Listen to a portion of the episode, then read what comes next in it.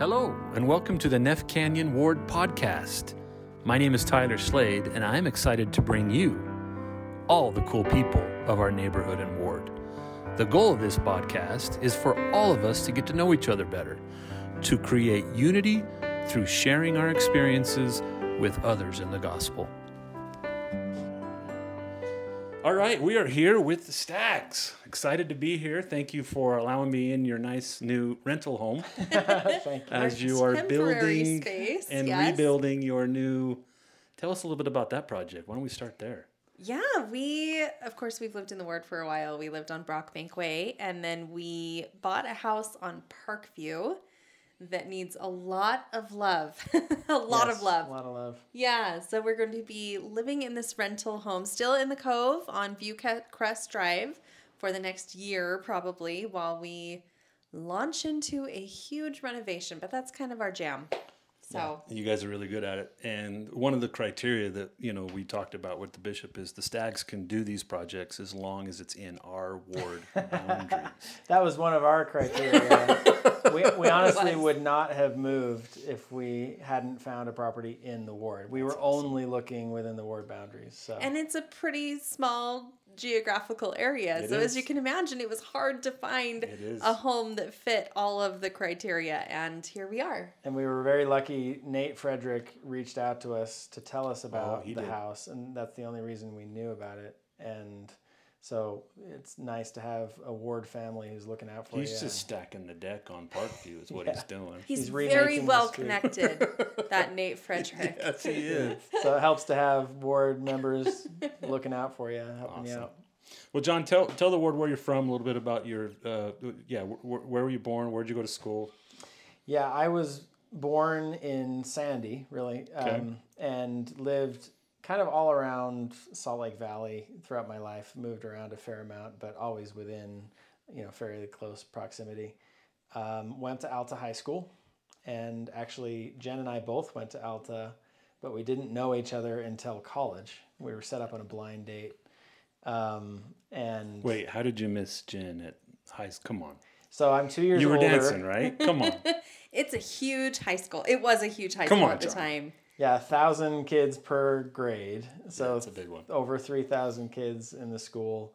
And I noticed Jen, but she was two years younger than me, and there's no way she would have gone out with me in high school. So it was probably good that we didn't meet in high school. I got a little cooler into college, not much, but... John had very fluffy hair in high school. So did I.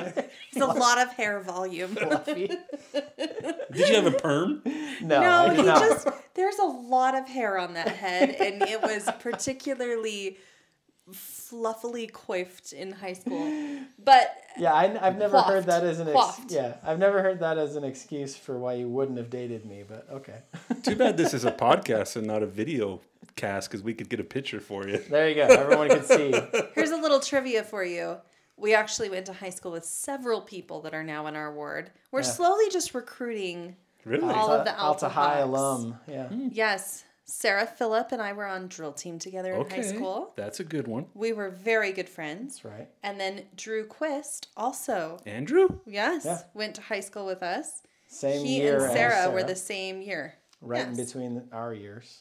Well, you definitely get a lot of kudos for recruiting them to the ward. We didn't recruit addition. the Quist, but we did recruit Sarah and Marvin. Awesome. So we'll take wow. credit for that one. Yeah. Awesome. So you went to Alta, then... Uh, uh, then went to B Y U. You, okay. And studied a there cougar. as an undergrad. Cougar. Awesome. Uh, of course, went on a mission to southwest of France, Bordeaux mission.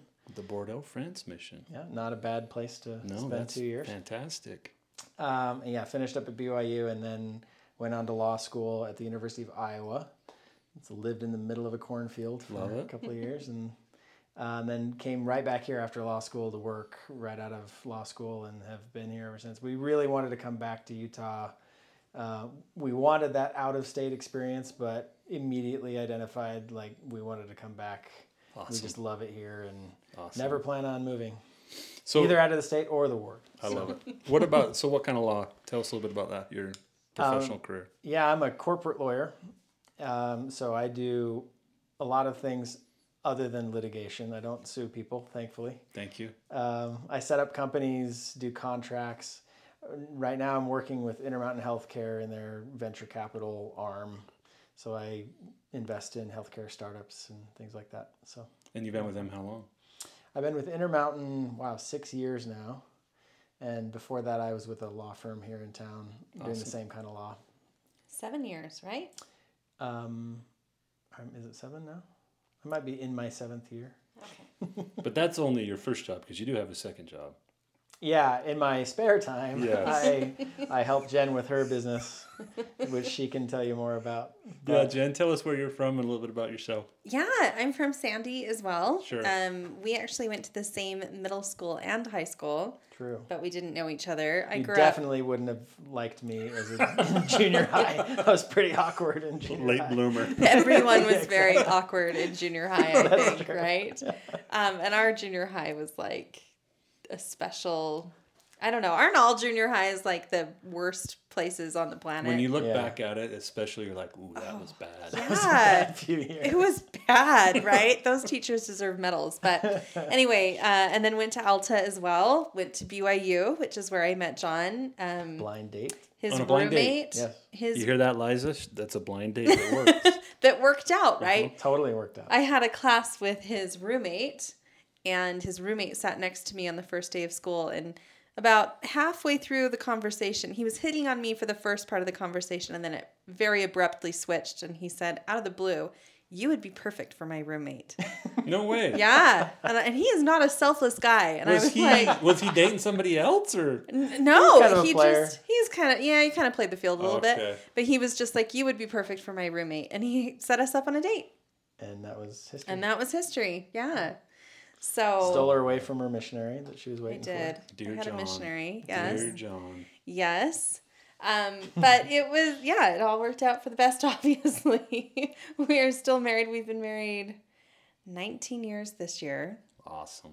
Long time. This next month. Yeah, next yeah. month. I can't believe that. I so anyway. Tell I, us about your career. Yeah. I majored in broadcast journalism at B Y U mm-hmm. um, and actually went to uh, same major and program as Melissa Woodbury. That's how we met. Oh. She was also a broadcast journalism major. I did and we not became know that. Friends at B Y U. See, this yeah. is why we're doing the podcast. We get to learn these nuggets. You learn all these, yeah, mm-hmm. interesting And really quickly, tidbits. I was I was in a law school class with Josh Woodbury. So we both had like a college connection wow. to them. I know. Weird. Yeah. Um, so anyway, went to B Y U, graduated, uh, served an internship in New York City at A B C News at twenty twenty.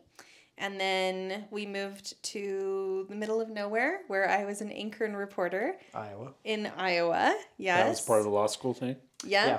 We actually chose where I went to law school and where oh. Jen got her first job because we could put, Perfect. locate them both in the same place. Love it. And yeah. it worked out really well. We had never been to Iowa before, but it was a place where we both got, I got a job offer there and he was accepted to law school there and it was a really good law school. And so off to Iowa we went. Those were character building years. I worked at a few T V stations in Iowa and then I had a job offer at Channel two here in Salt Lake. Worked at Channel two for two years and then went to Channel five, went worked there for about five years.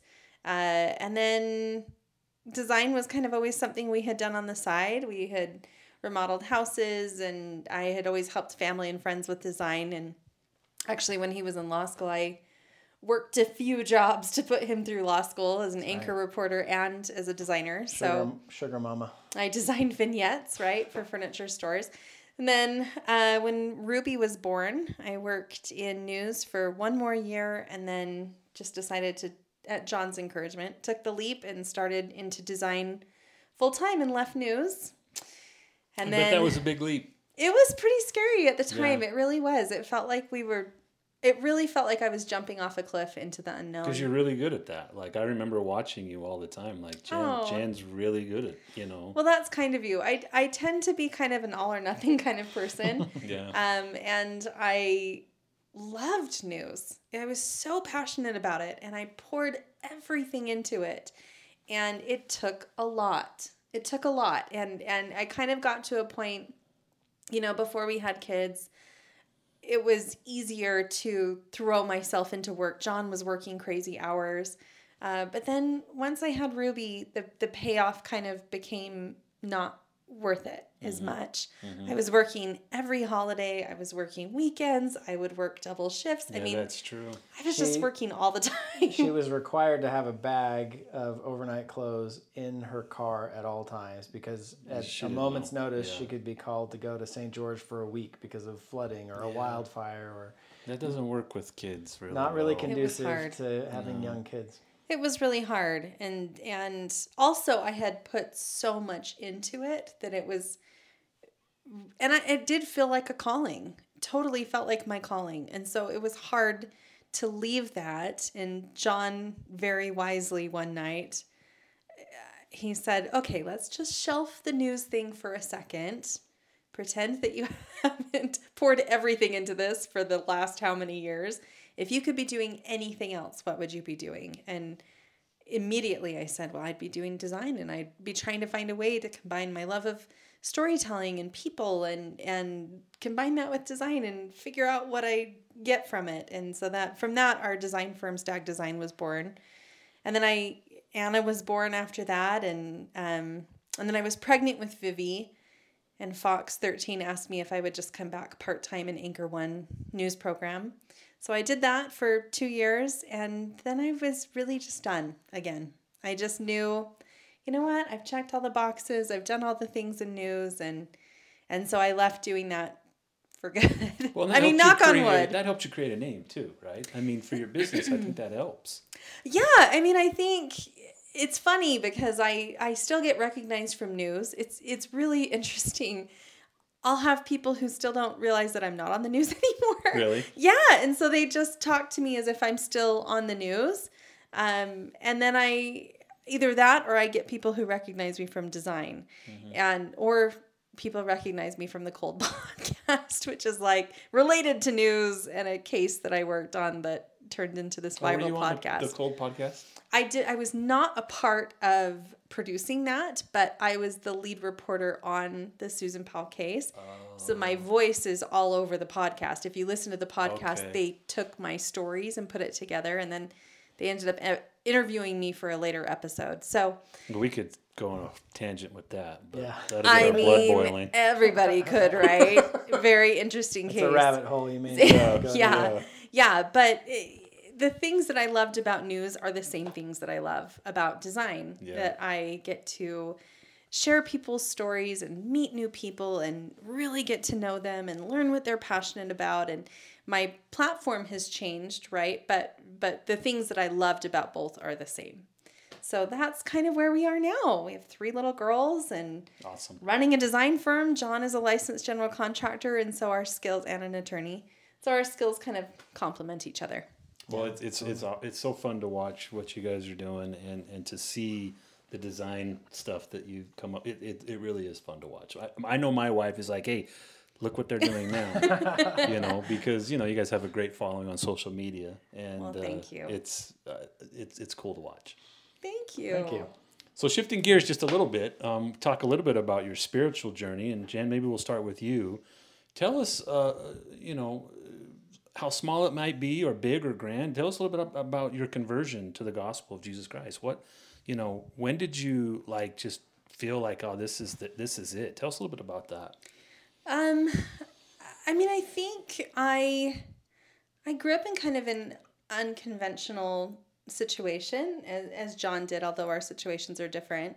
Um, my mom was really sick from the time I was really young and, um, had a chronic debilitating illness my, my whole life. And so I learned pretty early on that um, scary situations would happen in my childhood, and prayer became a way for me to comfort myself and receive answers to questions that I had, um, to, to situations that uh, felt very uncertain at times. And um, I think I've kind of always drawn on that uh, as I've grown and and had scary things come up or big life challenges come up. Um, I've kind of always been able to rely on the voice of the Spirit and the Holy Ghost to kind of guide me and, and help me figure out my way. Um, I remember there was a, there was a situation when it was during the recession, and I was working at Channel two at the time, and John was working at a firm downtown, and we were both the youngest, greenest people in our positions. We had just come out of, John had just graduated from law school and was working at, at his firm, and and I had had just been hired. I mean, I had been at Channel two for two years, but I was still the, the youngest reporter by a significant age gap. So you worry about layoffs, right? Right. So the recession hit, and T V, T V stations across the country were just offloading their staffs. And law firms were kind of doing the same thing. Nobody was hiring lawyers. People were laying off attorneys like crazy.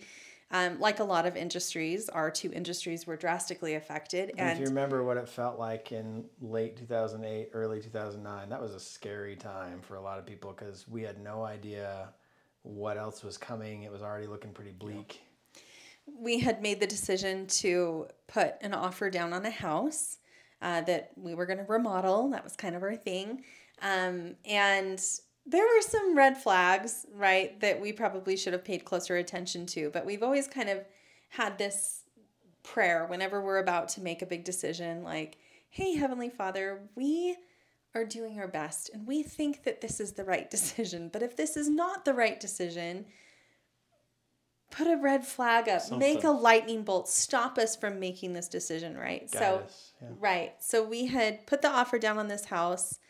There were a couple lightning bolts that we kind of chose to ignore. Because we're um, also very optimistic people. We're very optimistic, right? I can appreciate that. So, so we had we kind of missed our opportunity to back out of this house, even though it was, looking back, it was definitely not the right decision for us to buy this house. And right before we were supposed to close, John was transferred to Minneapolis for six months because his firm didn't have any work for him to do wow. at the Salt Lake office. So rather than lay him off, which was happening to attorneys at his firm, they moved him to Minneapolis for six months. Which we were like, awesome, thank you, I'll do that. And my T V station, who had assured me through five rounds of layoffs that I was never going to be a part of the layoff, laid me off the day before they sold the company. Um, and so suddenly our lives looked completely different, and we had to back out of the house and lost our deposit, and we moved to Minneapolis, and I cried every day. I was devastated. I was like, why is this happening to me? And I have worked so hard to get where I am, and what is going on? And now we're in Minneapolis, and we don't know what's happening. And I remember crying in the shower, like the ugly cry, like, what is going on? And I heard this very loud, sort of definitive voice that said, be patient, it will come. And it stopped me from crying immediately. And I was like, okay, okay, okay, it'll, it'll come, you know? And the next day, Channel five called me and offered me a job. And that's just one of so many examples where I think I've learned that, that if I'm willing to just quiet the noise and and hear Heavenly Father, that I'll be guided in the right direction. Yeah, and I guess the rest of that story is you ended up being much happier at Channel five than you ever were at Channel two. That's true. I had a lot more opportunity at Channel five. And instead of buying that house, which who knows how that would have gone, it was maybe biting off a little more than we could chew. We ended up buying a different property that we still own and fully renovated. It's been a terrific investment.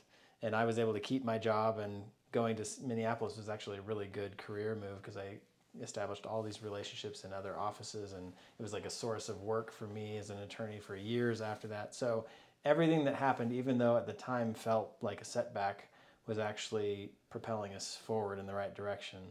And so we were guided exactly to where we needed to be, even though it felt like everything was falling apart at the time.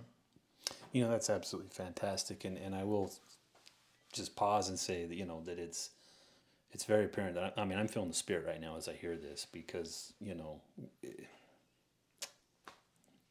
you know, it's not coincidence, right? I mm-hmm. mean, there's there's things that happen in our life when we're obeying God's laws, even when we don't want them to happen, right? And then one day you look back and you're like, I get it. Yeah. Right? And we you can, can never see it at the time. No. We can say the same thing about how we ended up in this ward and in this neighborhood. Yeah. You know, we were trying to buy a house in a different neighborhood and it wasn't working out and it wasn't working out. And we were so frustrated. We tried six months to buy this house in Draper.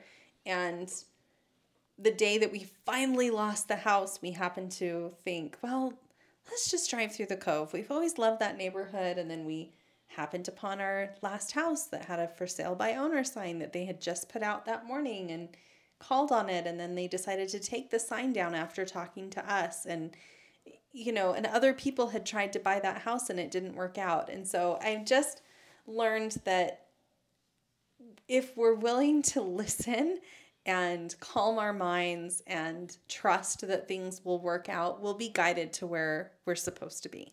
I love it. John, what about um, what about you on your conversion story? I mean, did it did it just come like natural to you or was it a grind? Tell us a little bit about how your testimony came to be.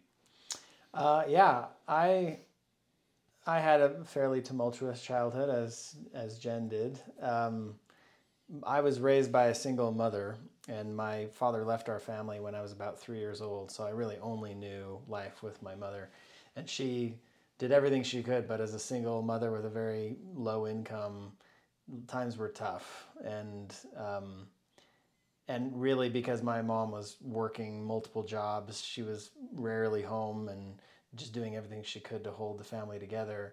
So in many ways, the church raised me. And one thing of many that my mom did really well was just ensure that we were strong in the church growing up. Which I'm sure wasn't easy for her. No, I mean, I look back now as a parent, and Jen and I together can barely hold things together. Right. And we have two high-functioning adults who are really committed to our kids and to our family, and it is a lot of work and struggle to do everything that needs to be done. I And I often think back, wow, what if I were my mom? What if I were alone trying to shoulder all of this? With seven kids. With seven kids. Seven kids. I was the youngest of seven. She is a saint. Yeah, she, I, I don't know how she survived, honestly, getting through that. And, you know, inevitably, one person can only do so much, sure. Right? So there were things that um, I, I really firmly believe in that saying, it takes a village to raise a child. And the only way we survived and ended up, you know, in a good place was because of the village that was built around us, really from the church. Not only the people who were there to support us, Um, and help out, but also the the teachings of the church, the doctrines, the way that we're taught to live our lives, to avoid, you know, all the bad things that can send us off in the wrong direction. So it's not only the the community of people, it was also the lessons of the gospel of how to live your life and perfect yourself over time. That's what I was raised off of, right? And sometimes I think about, you know, we were on welfare, we were barely surviving financially, things were, times were tough.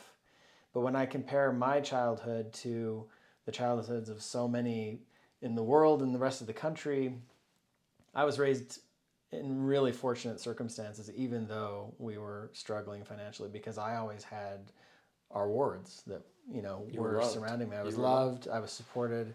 I, even though I didn't have a father in the home, I had a lot of great priesthood leaders, bishops, deacons quorum, you know, advisors. Um, those were the men who raised me. And I'm so grateful that I had that support. And without it, I don't know what my life would be today. Um, so I guess my testimony, you know, as anyone who was raised in the church, you gain it little by little, sure, throughout your life. Uh, but looking back, I'm just so grateful that we had the gospel, we had the church to keep us afloat and and set us on the right path. I love that. I love that.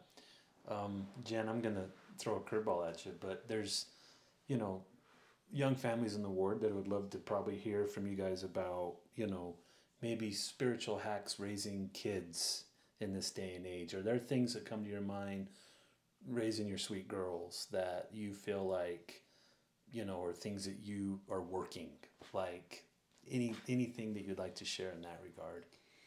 Um, I, I think what I'm always just trying to teach my girls are, I, I'm constantly trying to keep a couple things in mind. And the first is empathy. I feel like if I can teach my children that we are all God's children and that, that there are people who are in very different circumstances than us, and and try and get them to understand and feel some of what other people feel. Um, I'm constantly trying to keep that in mind and show them that I am actively empathetic and also trying to actively serve people around me. And so I'll try and toss them ideas like, okay, well, how could we brighten somebody's day today? Or, you know, one of our favorite things to do is if we're driving through a drive-through line, I'll say to the girls, what do you think the people behind us would think if we paid for their meal today? Mm. And they get so excited, and then we pay for their meal and we drive off, and then we like park somewhere and try and see what their reaction is. Um, and that's just something that I'm constantly trying to drill into them. Or if, if someone else is having a bad day, or one of their friends is mean at school, or or something like that, I'm I'm always trying to say, hey, Ruby, well, we don't know what they're going through. Everybody has bad days. Maybe they're having, maybe something's going on at home that you don't know about, or or maybe somebody's being mean to them. Hurt people hurt people, right? So that I'm always trying to teach them. And then also I'm constantly trying to drill into them that they have the power within themselves to know what's right. Yeah. Right? Heavenly Father will help them. The other night, Ruby was scared um, to go to sleep, and she was feeling upset and angsty and was having a hard time going to sleep. And I said, you know what? I, I feel that way oftentimes. And something that you can do, you can always say a prayer to Heavenly Father to help you feel comforted. And you can always sing a primary song. And I was like, what kind of, what's your favorite primary song? And she said, Gethsemane. And I was like, okay. Wow. Sing that in your head until you fall asleep. And the next morning she said, it worked, Mom, it worked. So I think the best things that I can do for my children are to teach them empathy and to teach them that they will know what's right, right? They know inside themselves with the power of the Holy Ghost and praying to Heavenly Father, they will know what the right decisions are. They don't need to listen to outside voices. They already know what they should be doing. I love this. Fantastic. Well, you've got a good one here, here, don't you, John? I don't know how I can yeah. match what Yeah, I'm not even going to let you go down that road. Oh, stop it some more, gentlemen. That stop is, it some more. That was good. I no, love it. I, I, I feel the same way as Jen. I mean, we actively try and teach Christ-like love for yeah. other people. And, and I think children are born that way, and all we have to do is not mess them up, yeah. not encourage them to behave it's differently true. Than they instinctually would.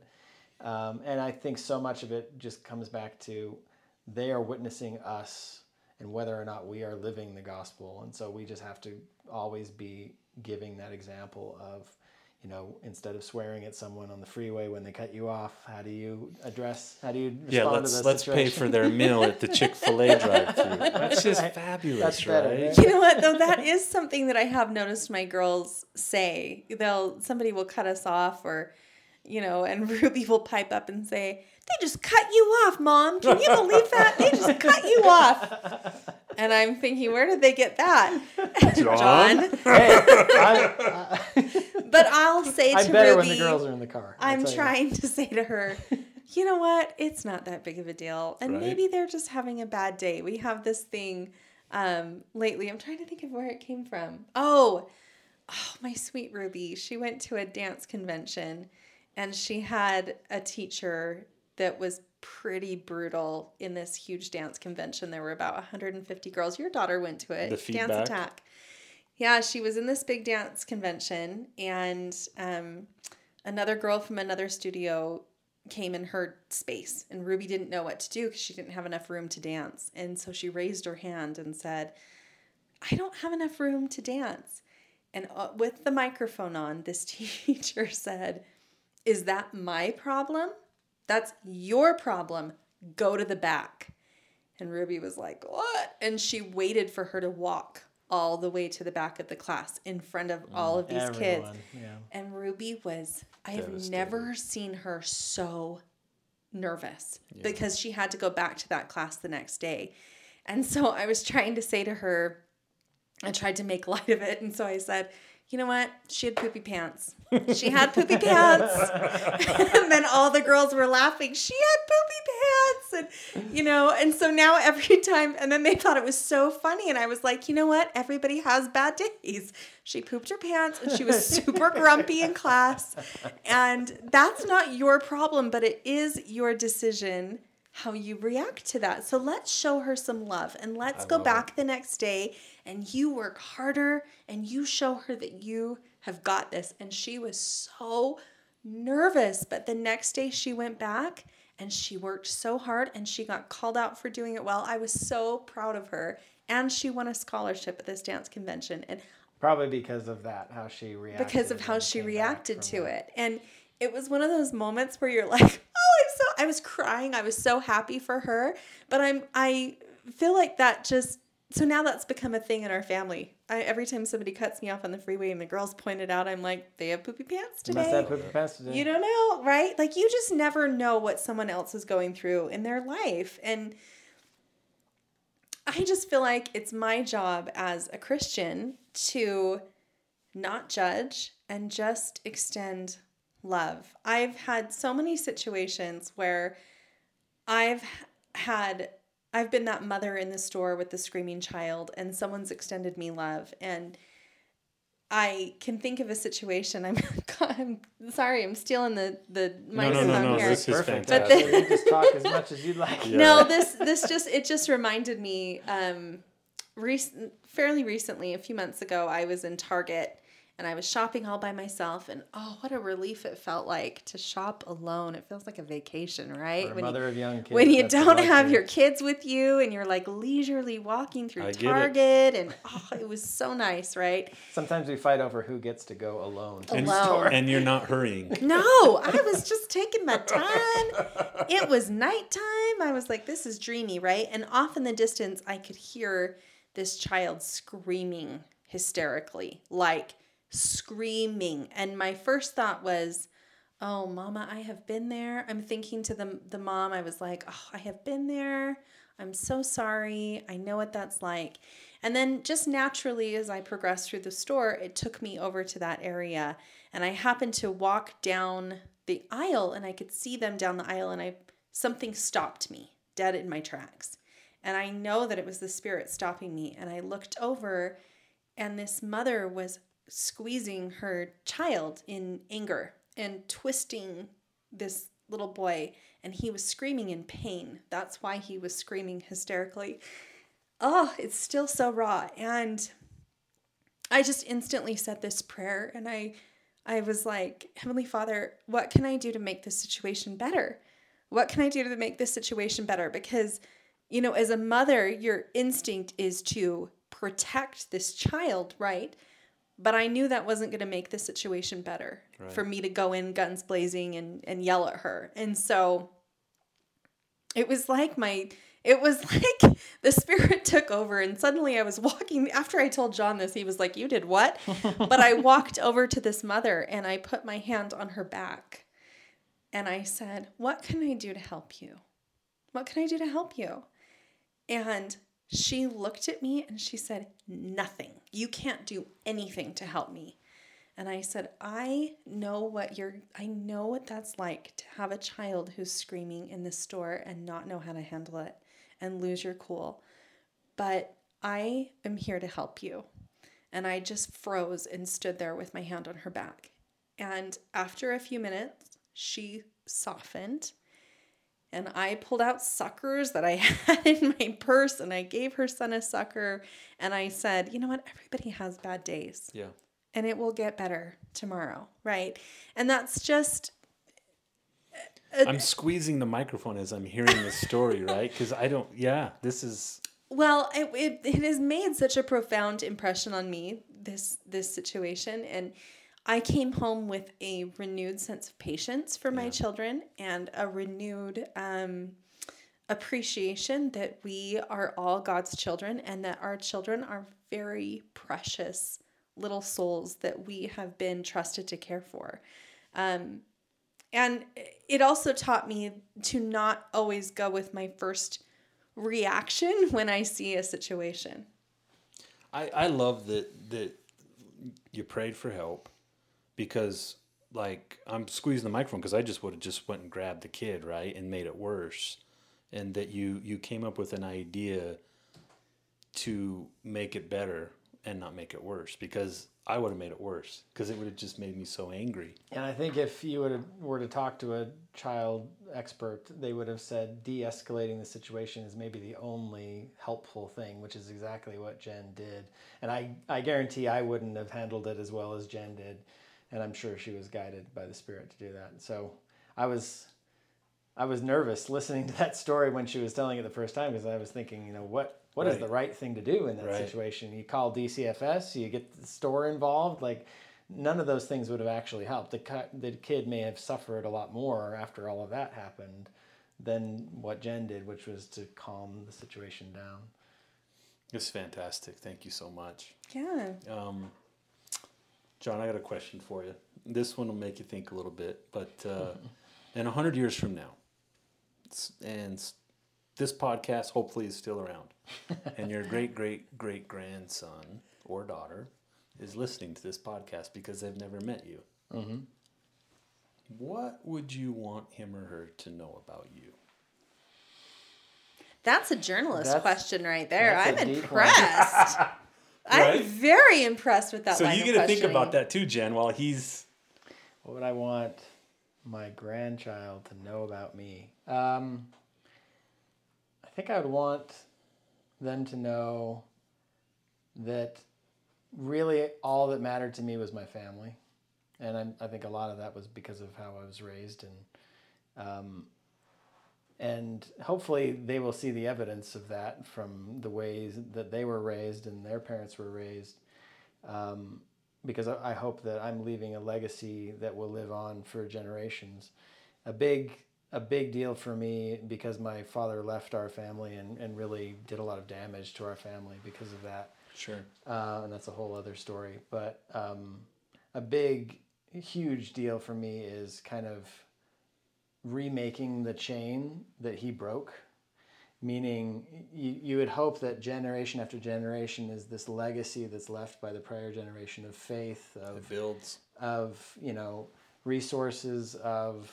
you know, presence in li- in their lives.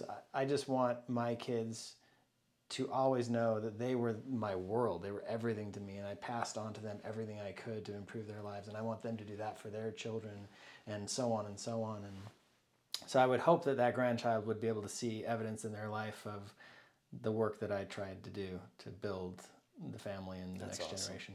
That's awesome. Jen? Um...